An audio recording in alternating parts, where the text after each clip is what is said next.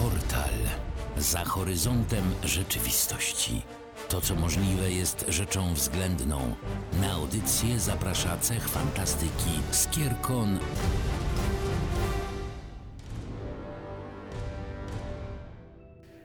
Witamy Was serdecznie, niedziela godzina 15, kolejny odcinek serialu Tuwinga.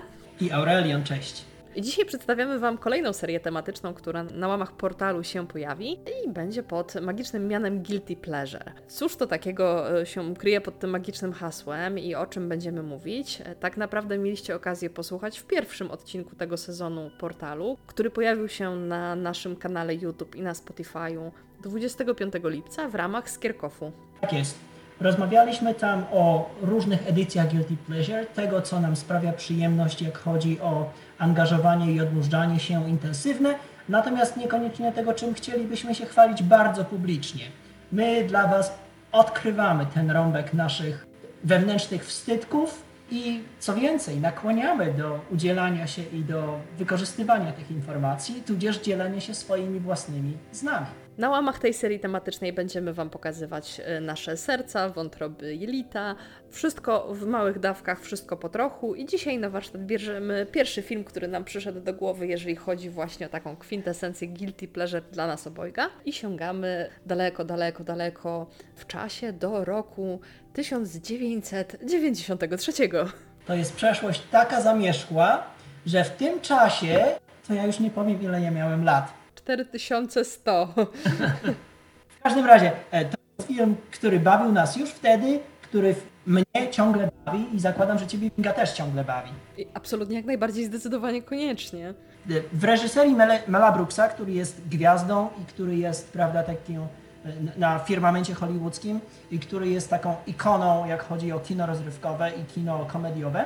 Więc Mel Brooks ma dwa takie swoje silne filmy i to jest właśnie jeden z tych jego dwóch koronnych dzieł, które był, kontrybuował do kina światowego. Tak, Mel Brooks jest troszeczkę marką samą w sobie, jeżeli chodzi o właśnie takie głupie, szalone komedie. I ten film jest moim zdaniem jego najlepszym. Tak absolutnie subiektywnie uważam. Coś jest lepszego od kosmicznych jaj? Gdzie twoje serce Star Warsowe, Winka? Nie ma mojego serca Star Warsowego, wyparowało przy tych nowych trylogiach. W każdym razie, y, tak, jest to to jeden z filmów. Klasyczny Mel Brooks y, pokazuje się w całej krasie, natomiast skąd to się w tym konkretnym przypadku wzięło? W 1991 roku swoją premierę miał film Robin Hood Książę Złodziei, w którym główną tytułową rolę gra Kevin Costner. E, Swoją drogą w tym filmie szeryfa z Nottingham grał mój ukochany Alan Rickman i po prostu za, ten, za tę rolę ten film uwielbiam. Co nie zmienia faktu, że Melowi Brooksowi trzeba przyznać rację. Film był ekstremalnie patetyczny i stwierdził, że nie tak nie można, to trzeba wyśmiać. Tak jest. Mel Brooks tutaj, prawda, jest bardzo sobą, ponieważ dla niego nie ma świętości. Podoba mi się ta idea, że, prawda, wyśmiewamy wszystko, co jest takie sztuczne i dmuchane. Nie mówiąc o tym, że to przecież była epoka, kiedy Kevin Costner był na szczycie swojej popularności aktorskiej i kiedy zgarniał wszystkie nagrody i wszystkie najlepsze role. Także tym bardziej taką, wiecie, ikonę kina światowego wyśmiać, no to nie w kij dmuchał.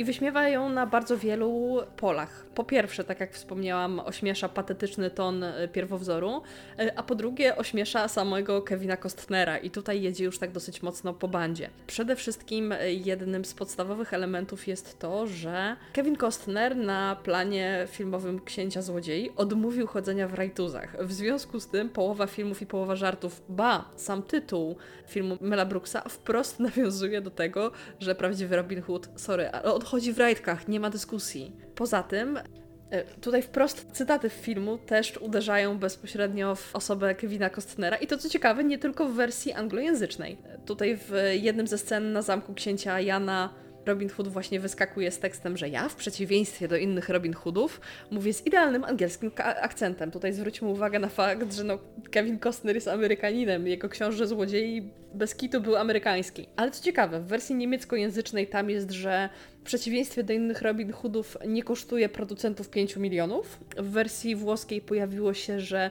w przeciwieństwie do Robin Hoodów ja nie tańczę z wilkami. Kolejne uderzenie w Kostnera i jego tańczącego z wilkami.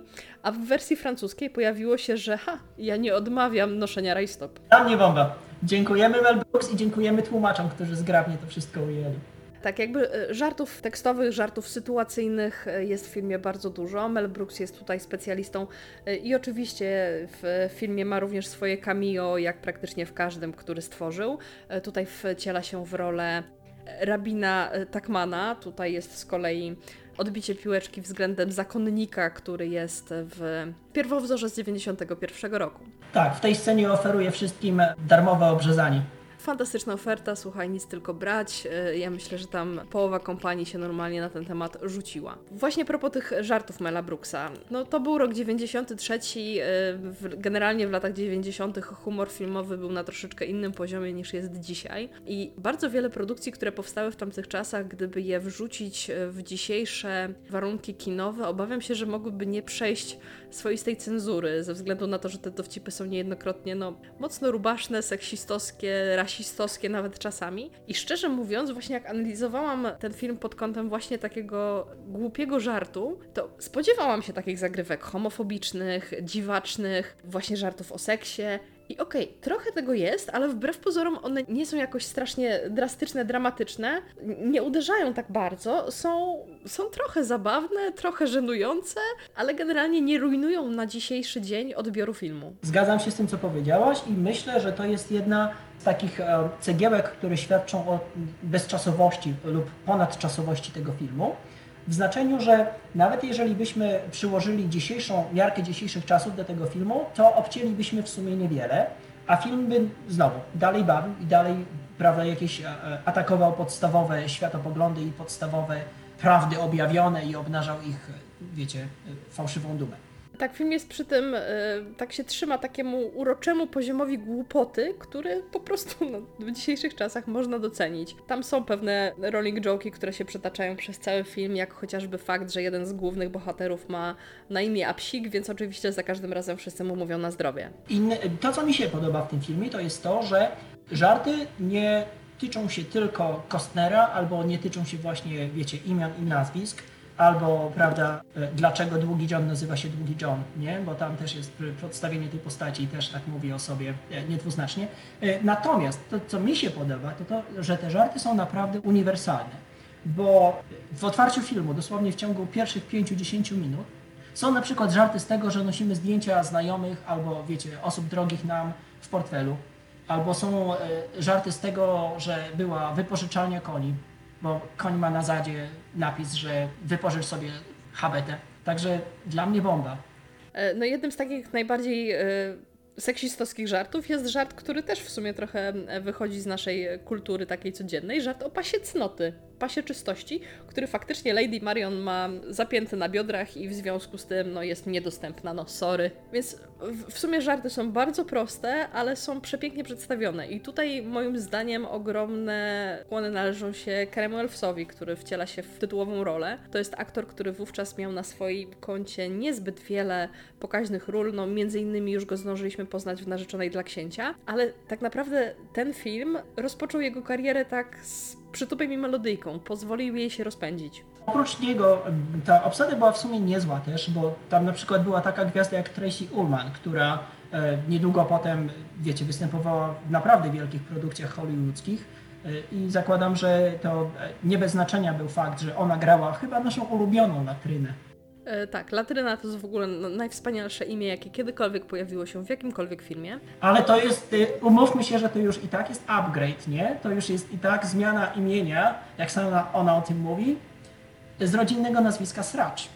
Wrócę na sekundkę jeszcze do Karego Elfsa. E, Tak się przyjrzałam troszeczkę jego grze autorskiej i chyba rzeczą, która mnie tutaj najbardziej ujmuje jest to, że on nie jest w tych żartach przesadny. On do tego filmu, mam wrażenie, podszedł na totalnym luzie, na bezwzględnym chillaucie. On po prostu wszedł na plan, jakby wchodził na plan pierwszego, lepszego sitcomu. Po prostu jakby z łatwością, z lekkością odegrał rolę tego Robina, jakby po prostu to był on. Jest sobą i jest przy tym czarujący e, i trochę sarkastyczny wobec tego całego absurdu filmu Mela Brooksa. Podsumowując, wydaje mi się, że film całkiem nieźle się broni po, ojejku, prawie 30 latach od premiery. Ty, Aurelion starzy jesteśmy naprawdę. Jest zabawny, jest beztroski, jest e, momentami strasznie głupi, ale jest przy tym przyjemny i to dla mnie pełen e, relaksu, pełen miłości. Zgadzam się bardzo. Jak chce się odstresować, jak chce się lekko odmurzyć, jak chce się zrelaksować, to jest doskonały pomysł na piątkowy wieczór, albo sobotni wieczór, albo jakikolwiek wieczór tak naprawdę. I to jest, wiecie, e, godzina 40 no, dobrej zabawy. Dla mnie to jest taka wartość, że właśnie po tych wielu dziesiątkach lat ciągle wracam do tego z przyjemnością. No i nie mówiąc o tym, że wiecie, recenzenci jakoś tam podzielili się dosyć porówno, spolaryzowała się ta pula recenzencka. Część uważała to za kompletną szmierę, część uważa, uważała to za może nie dzieło objawione, ale w każdym razie coś, co warto obejrzeć. A, no a fakt, że film zarobił trzykrotność swojego własnego budżetu, chyba wskazuje na jakiś tam sukces komercyjny. No i umówmy się, jest filarem popkultury, było nie było. Tak, właśnie wystarczy sobie popatrzeć, jakie oceny ma film na Rotten Tomatoes. Z jednej strony przez krytyków jest oceniony jako zdecydowanie rotet, e, a z drugiej strony jest uznany za e, film kultowy wśród fanów. Także decyzję pozostawiamy Wam i zapraszamy do tego, żebyście podzielili się swoimi wrażeniami i swoimi ulubionymi żartami z tego filmu. Tak, ale również, żebyście podzielili się swoimi pomysłami na to, co jest waszym guilty pleasure. Sezon drugi portalu znajdziecie zarówno na YouTubie, jak i na Spotify i również e, archiwalne odcinki możecie przesłuchać na naszej stronie internetowej skierkon.pl. Toodaloo. Au revoir. Auf Wiedersehen. Ciao. Ding dao de.